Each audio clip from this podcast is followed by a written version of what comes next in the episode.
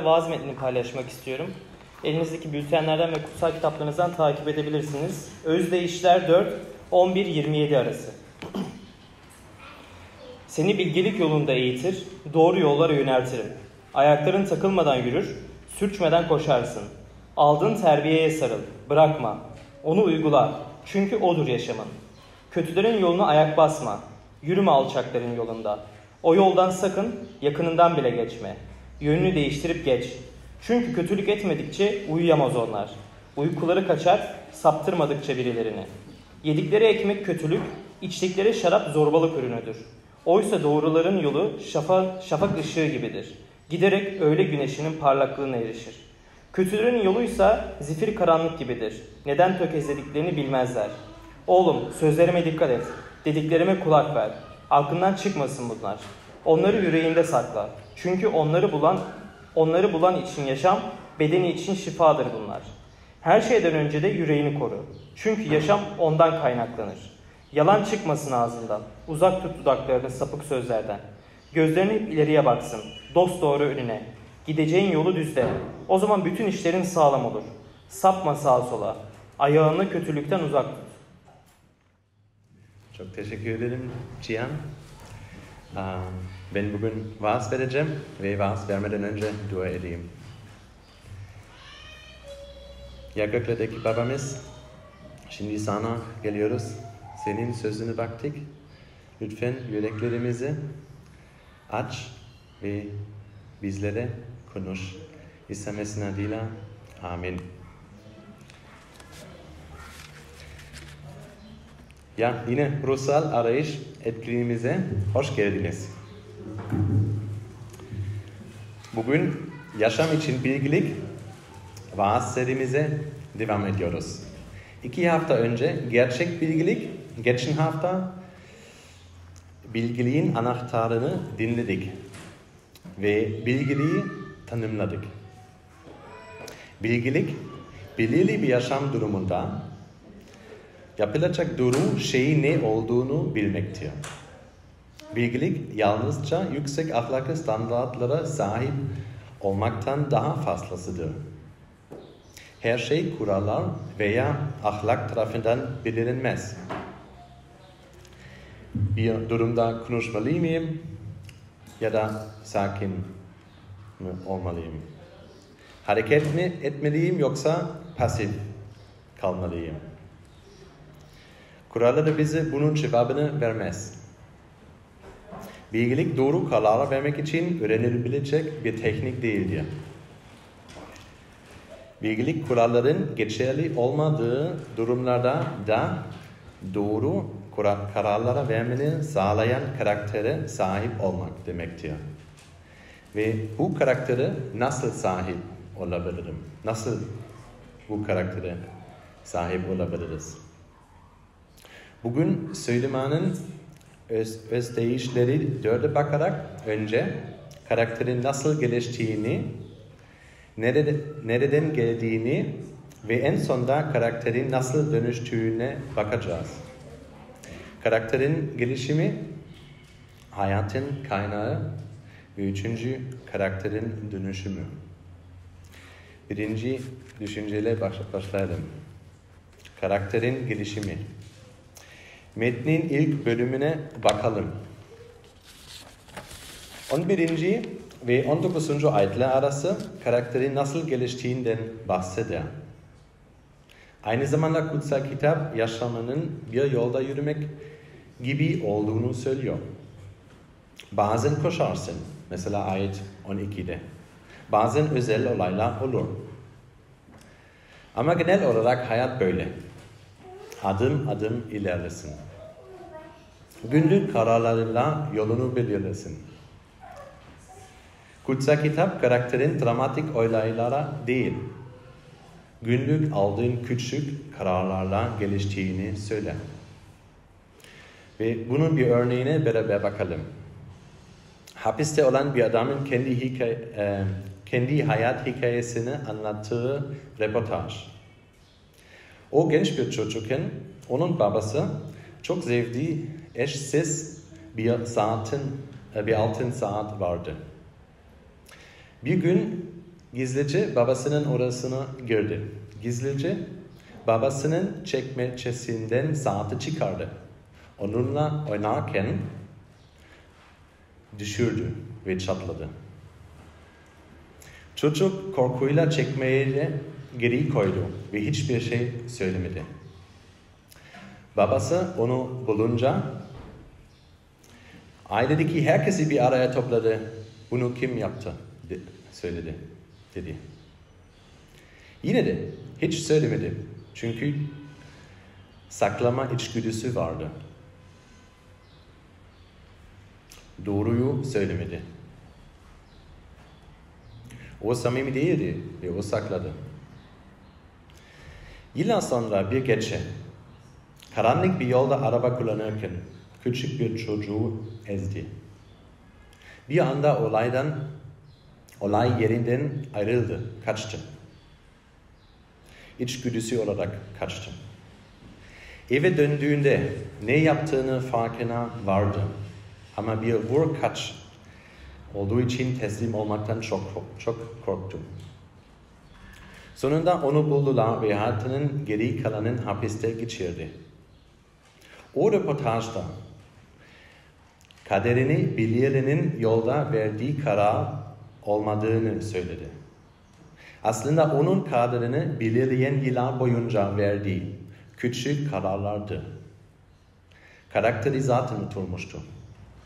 Bu yüzden ne olduysa onu yaptı. Verdiğin küçük kararlar seni şekillendirir. Ayet 14 şunu yazar. Kötülerin yoluna ayak basma. Yürüme alçakların yolunda. Yolun başlangıcında kontrolün sende olduğunu görürsün. Bu senin seçimin. Ama sonra yoldan aşağı iniyorsun ve bu bir alışkanlık haline geliyor. Ve bu bir alışkanlık haline geldiğinde aynı zamanda bir bağımlılık halinde de gelebiliyor. O yolda daha fazla yürüyen inanlara ne olduğuna bakın. Ayet 16 Çünkü kötülük etmedikçe uyuyamaz onlar. Uykuları kaçar saptırmadıkça bilirlerini. Bu bağımlılığının, saplantının ve içgüdünün dilidir. Onlar uyumak isterler ama yapamazlar. Çünkü birini saptırmayı düşünüyorlar. Birini düştüğünü görene kadar uyuyamazlar. Belki onlardan daha iyi olan birini, daha fazla güç, daha fazla parası, daha fazla prestij olan birini düşünüyorlar. Ve düşmesini görmek istediğin bir veya bir grup insan varsa o zaman bu yolda olabilirsin. Bu bağımlılık nedir? Ben merkezciliktir. Bu bağımlılık ben merkezciliktir. Günlük gittikçe ve benim de benim de onun kadar ya da onların kadar onlar kadar iyi olduğumu düşündükçe kendi başkalarıyla ne kadar çok kıyaslarsan o kadar ben merkezci düşünürsün. Ve bu farklı şekilde şekilde um, şekillerde gelebilir. Mesela kendini acıma. Belki kendini çok küçük görüyorsun ve her konuda dezavantajlı olduğunu düşünüyorsun. Veya kibir. Kendini başkalarıyla kıyaslıyorsun ve her şeyde diğerlerinden daha iyi olduğunu düşünüyorsun. Ve bunu tekrar tekrar yapıyorsun. Ve başkalarına tepeden bakıyorsun ve kabasın, içten soğuksun. Evet. Her ikisi için de bu yol bir alışkanlık ve daha sonra ben merkezciliği bağımlılığı hale gelebilir. Ve bu nereye, nereye kadar gider? Ayet 19 bunu yazar. Kötülerin yoluysa sifri karanlık gibidir. Neden tökezlediklerini bilmezler. Karanlığa giden yol budur. Bu neden tökezlediğini görmezsin. Bu bilgiliğin tam tersidir. Gerçekliğin dışındadır. Bilgilik gerçekliğe bağımlıdır. Hayatında bir şeyle ters gider ama nedeni bilmezsin. Kendini ne kadar çok bakarsın, başkalarına daha o kadar az bakarsın. Ve kötü kararlar veriyorsun ve hayatını mahvediyorsun. Oraya nasıl gidersin? Adım adım. Günlük kararlar yoluyla. Metine bak bakın. Örneğin bazen haklı olmadan bir çatışmaya girersin ve yine de kendini savunursun. Başkalarını suçlarsın. Bunların hepsi bencillikten. Kendim bir örnek. Ben e, benim eşim Cena ve ben benim özgürlüğüm e, kendi özgürlüğüm Cena'nın özgürlüğümden daha yüksek görürsem bu yola nereye gider? Sürekli yaparsam nasıl bir alışkanlık alışkanlığını hale gelebilir? Yolun aşağısına sürükler. Kontrolden çıkana kadar. Ben merkezciliği bağımlılık. Küçük kararlarda karakterin gelişiyor. Ve ayrıca bu da nereye kadar gider? Bunu anlamak. Bugün birçok insanın anlaması zor olanı anlamada çok yardımcı olacaktır. Ve bu sonsuz ceza fikri. Kutsal kitap sonsuza kadar Tanrı'nın huzurundan uzakta yaşayacak birçok insan olacağını söyler. Tanrı'nın huzurundan kovulmak. Buna kutsal kitapta cehennem deniyor. Ama muhtemelen bazıları şöyle düşünüyor. Öldüğün an Tanrı sana ha ha ha diyor. Bana inanmadın. Cehenneme gideceksin. Ama bu doğru bir yaklaşım değil. Ölümden sonra hayatın olduğunu hayal edin. Ve ruhunuzun sonsuza kadar yaşayacağını hayal edin. C.S. Lewis şöyle diyor. Hristiyanlık her bireyin sonsuza kadar yaşayacağını iddia ediyor. Ve bu doğru ya da yanlış olmalı. 80 yıl kadar yaşayacak olsam dert etmeye değmeyecek. Ama sonsuza kadar yaşayacaksam dert etmem gereken pek çok şey var. Belki hırçınlığım ya da kıskançlığım giderek kötüleşiyor. O kadar yavaş ki ölümdeki artışı çok farklı, çok fark edilmeyecek. Ama bir milyon yıl sonra mutlak cehennem olabilir. Aslında eğer Hristiyanlık doğruysa cehennem bunun için kesinlikle doğru terimdir. Tanrı'nın bizi cehenneme gönderip göndermediğini sorusu değil. Her birimiz içinde. Doğru durmazsa bizi cehenneme götürecek kötü bir şey var. Kutsal kitap buna günah der. Cehennemde onlar kendi tercihleriyle oradırlar. Ve oraya nasıl gidiler? Sadece kendi kendine ya metine bakarak sadece kendine baktığın ve senin karakterinin um, şekillendiren küçük kararlarla ve kaderini sonsuzluğunu şekillendirirler. Ve belki şimdi düşünüyorsun, bu kulağa sert geliyor. Belki sen de cehenneme inanmıyorsun. Ve her zaman doğru kararları vermeye çalışıyorsun. Ve dikkatlisin. Karakterini olumlu bir şekilde şekillendirmeye çalışıyorsun. İyi bir insan olmaya çalışıyorsun. Ancak kutsal kitap karakterin değiştirmenin o kadar kolay olmadığını söyler. İradeni kendi başına tamamen değiştire, değiştiremezsin. İkinci düşünce. Gidelim. Hayatın kaynağı ve yine metine bakalım. Ayet 20. Oğlum sözlerime dikkat et. Dediklerime kulak ver. Bu sözler kutsal kitabın üreticisi. Tanrı'nın emirleridir. Bu doğru olsa da olsa bile sadece emirlerime uyun demez. Ayet 21 Aklından çıkmasın bunlar. Onları yüreğinde sakla. Onların yüreğinde sakla. Neden? Ayet 23 Her şeyden önce de yüreğini koru. Çünkü yaşam ondan kaynaklanır. Yaşam, çünkü yaşam ondan kaynaklanır. Sadece iraden üzerinde çalışarak hayatını değiştiremezsin. Yürek hayatın kaynağıdır. Ve bu nasıl bir kaynaktır? Bir göl veya durgun su kütlesi gibi değil. Durmadan fışkıran bir kaynaktır. Yüreği düşündüğümüzde belki hisleri ve duyguları düşünüyoruz. Bir yanda zihin ve düşünce, diğer yanda duygu ve duygularla beden.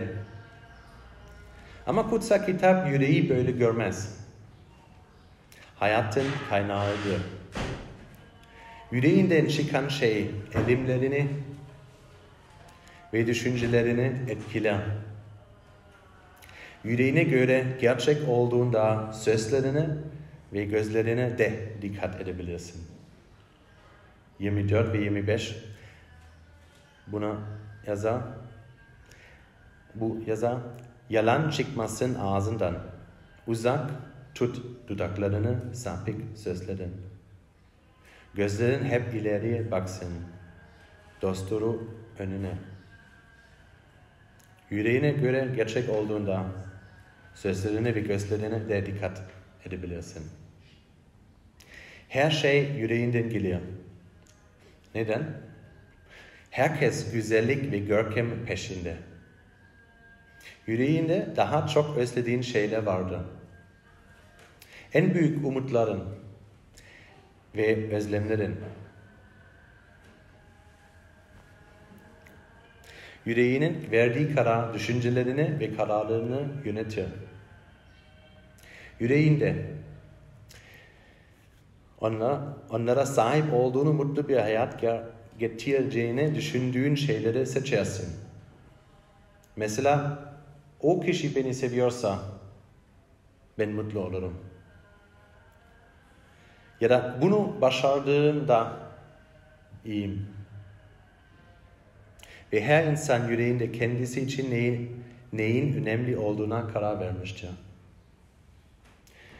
Şimdi bunun bilgilikle ne alakası olduğunu düşünebilirsin. Her şey. Yüreğin neyin en önemli olduğuna karar verirse, hayatındaki kararları ama alma şeklinde de o karar verir. Yüreğin nihai amacı ne olursa olsun, yüreğin nihai sevgisi seçimlerinde de kendisini gösteriyor. Yüreğin için en önemli olan şey nedir? Şimdi daha iyi anlaşılması için bazı örnekler vereceğim.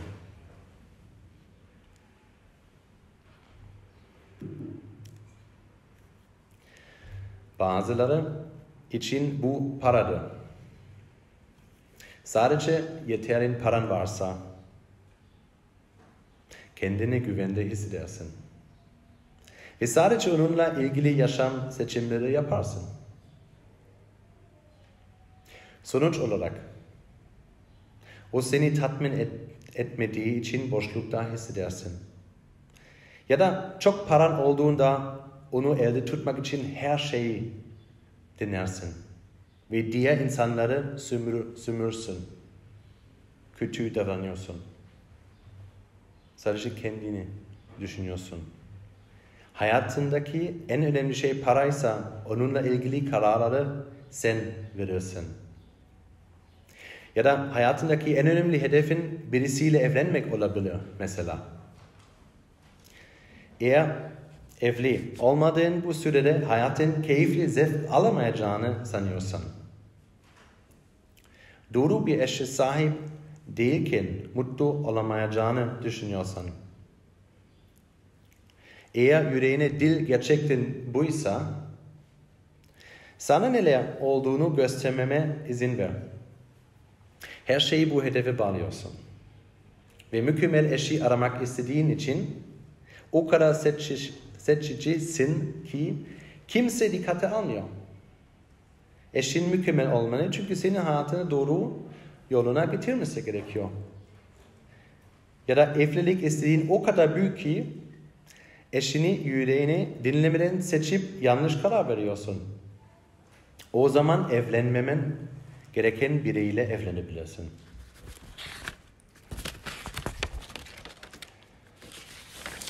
Evlenmek hayatındaki en önemli hedefse tüm seçimlerin mutlu bir evlilik yaşamına engel olacaktır. Ve bunun birçok örneği var.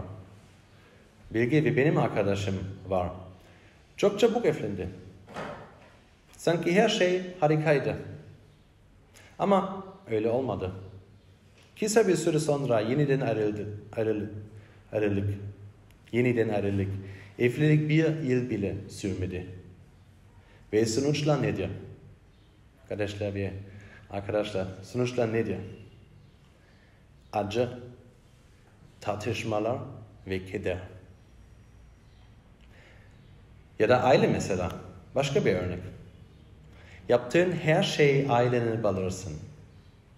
Bağlarsın, pardon. Ebeveynlerin mem memnun etmeye veya aile standartlarını karşı karşılamaya çalışırsın. Aile gerçekten en önemli şey ise yüreğin nihai sevgisi ise tüm kararları ailene bağlarsın. Bağlarsın. Bakın beni yanlış anlamayın lütfen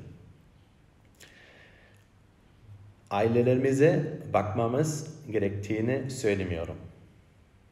Ancak aile hayatında en önemli bir şey olduğunda sana veya başkalarına zarar verecek kararlar verirsin, bunu olumsuz bir etkisi olur. O zaman ona göre belirlenirsin.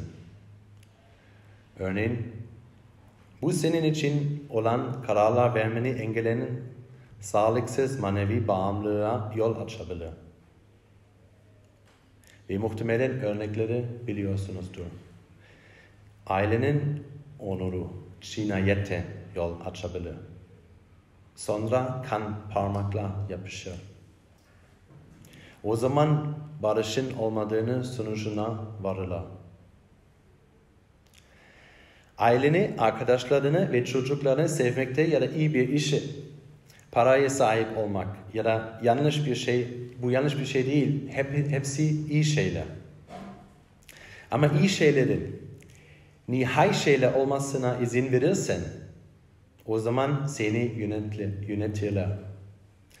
Ve İsa bunu söyler. Matta 6, 21. Hazineniz neredeyse yüreğiniz de orada olacaktır. Yüreğindeki Gerçek sevgi Tanrı sevgisinin farklıysa yanlış seçimler yaparsın. Yalnızca özdeşliğin temeli Tanrı olduğunda ailende işinle ilgili finansal olarak sana yardımcı olarak kararlar alırsın. Ve Tanrı'nın sevgisi yüreğine ele geçirmediği sürece Tanrı hayatın merkezinde olmadığı sürece Bilgiliğin senin arzularından etkilenir. Tanrı yüreğinin merkezinde olmadığı sürece yaşamında şunlar bulacaksın. Daha fazla hüsrana uğrayacaksın. Daha boş hissedeceksin. Daha öfkeli olacaksın. Daha fazla yoksul olacaksın.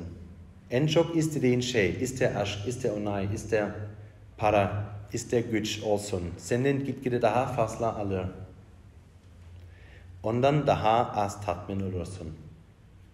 Sonuç, hayata daha çok sinirlenir. Hüsran, hüsrana uğrarsın ve buyruklaşırsın. Peki ya da sonsuza kadar devam edersin? Okuduk, derin, karanlık. İşte böyle. İlk ilgili düşüncede ne olduğunu görüyor musun? Bir yanda karakterini geliştiren hayattaki küçük kararlar, Diğer yandan değinerek kararlarını değiştiremezsin. 500 yılda yaşamış bir Alman rahip olan Martin Luther buna iyi bir örnektir. Başkalarından daha iyi olmak istediği için rahip oldu. Diğerleri kadar bencillik yaşamak istemiyordu. Rahip oldu. Hizmet, hiz, e, hizmet etmek istedi. Yoksul, yoksullara yardım etmek istedi. Ama bu süreç, süreçte bir şeyin farkına vardı. Bunu Tanrı'nın lütfu için yaptı. Bunu ona kendini değerli hissettirmek için yaptı. Bunu kendisi için yaptı. Kendini alçak gönüllü görmek hoşuna gidiyordu. Alçak gönüllü görünerek gurur duydu. Ama o kendine döndü.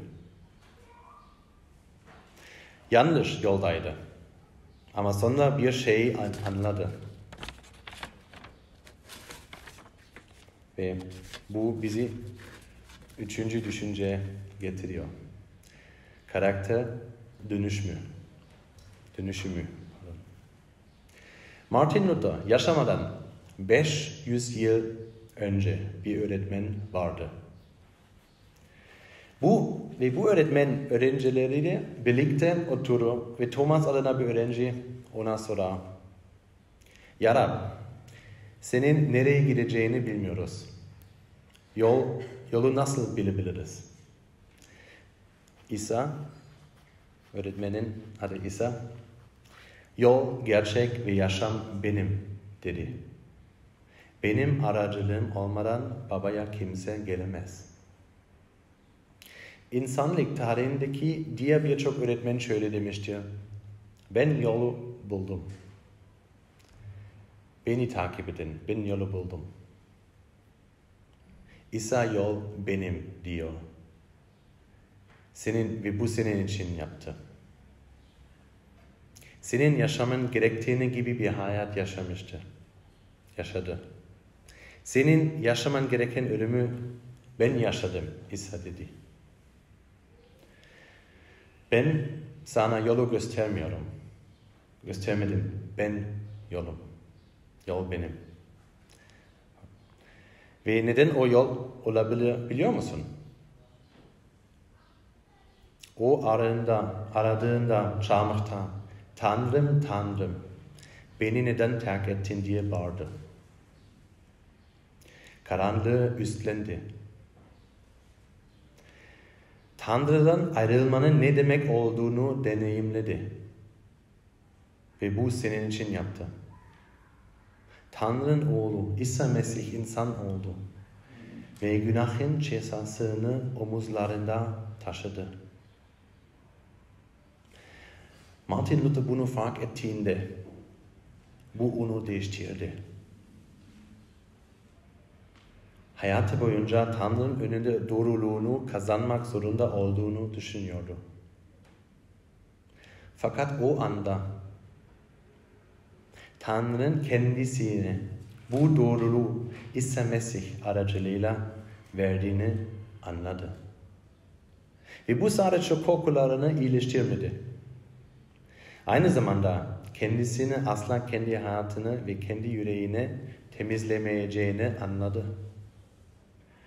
Bu mesaj yüreğini iyileştirdi. Yüreğin, yüreğinin özle, özlediği güzellik bu. Eğer sorunum, sorumun nedeni yüreğimse, o zaman kalıcı değişim her zaman yüreğimden gelmeli. Davranışımı veya koşullarımı değiştirmek yeterli değil. Yürek olduğu gibi kalırsa bir kişinin sözleri ve davranışları diş bakış veya teşvik nedeniyle geçici olarak değişebilir. Ancak baskı veya teşvik ortadan kalktığında değişiklikler de ortadan kalkacaktır. Mesih yüreğinin kökten değiştirerek insanları dönüştürüyor. İsa Mesih bunu Matta 24'te benzer şekilde ifade ediyor. Önce kasasının veya kasasının içini temizleyin. Sonra dış temiz olacaktır. İsa senin için karanlığı üstlendi. Ve buna dediğini söyledi. Yüreğin özlediği güzellik ve görküm budur.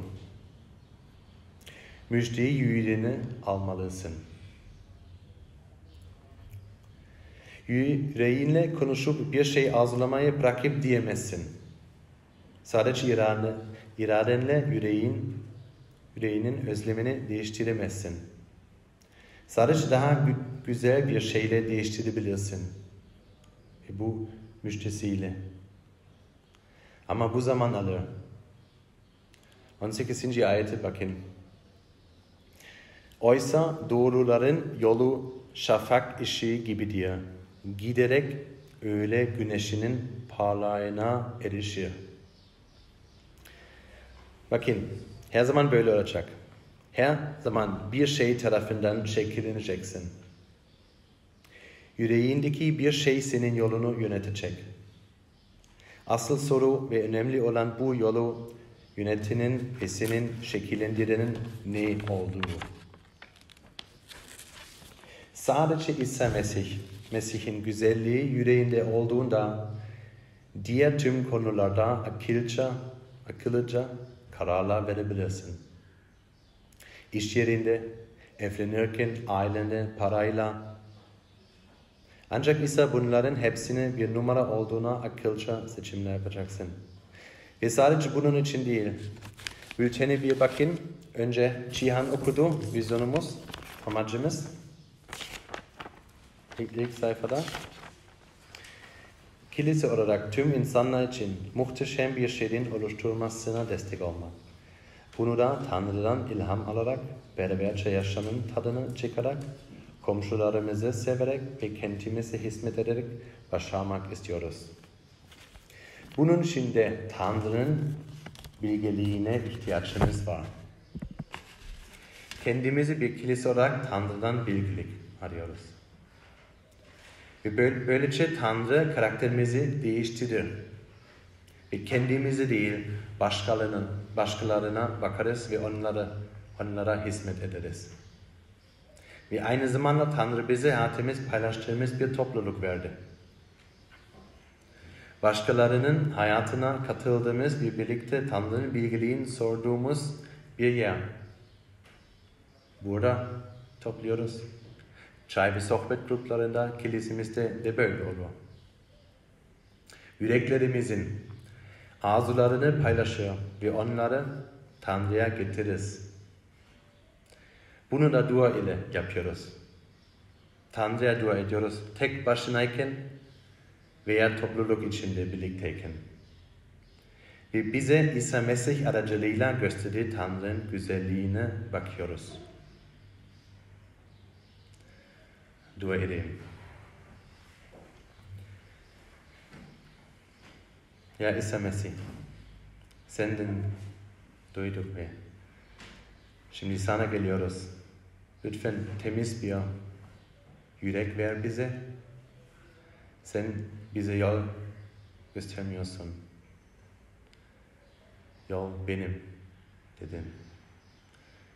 Ve bu daha iyi anlamak, derin yüreğim, yüreklerimizle daha iyi anlamak, daha derin anla, anlamak için lütfen bize yardım et. İsa Mesih'in adıyla. Amin.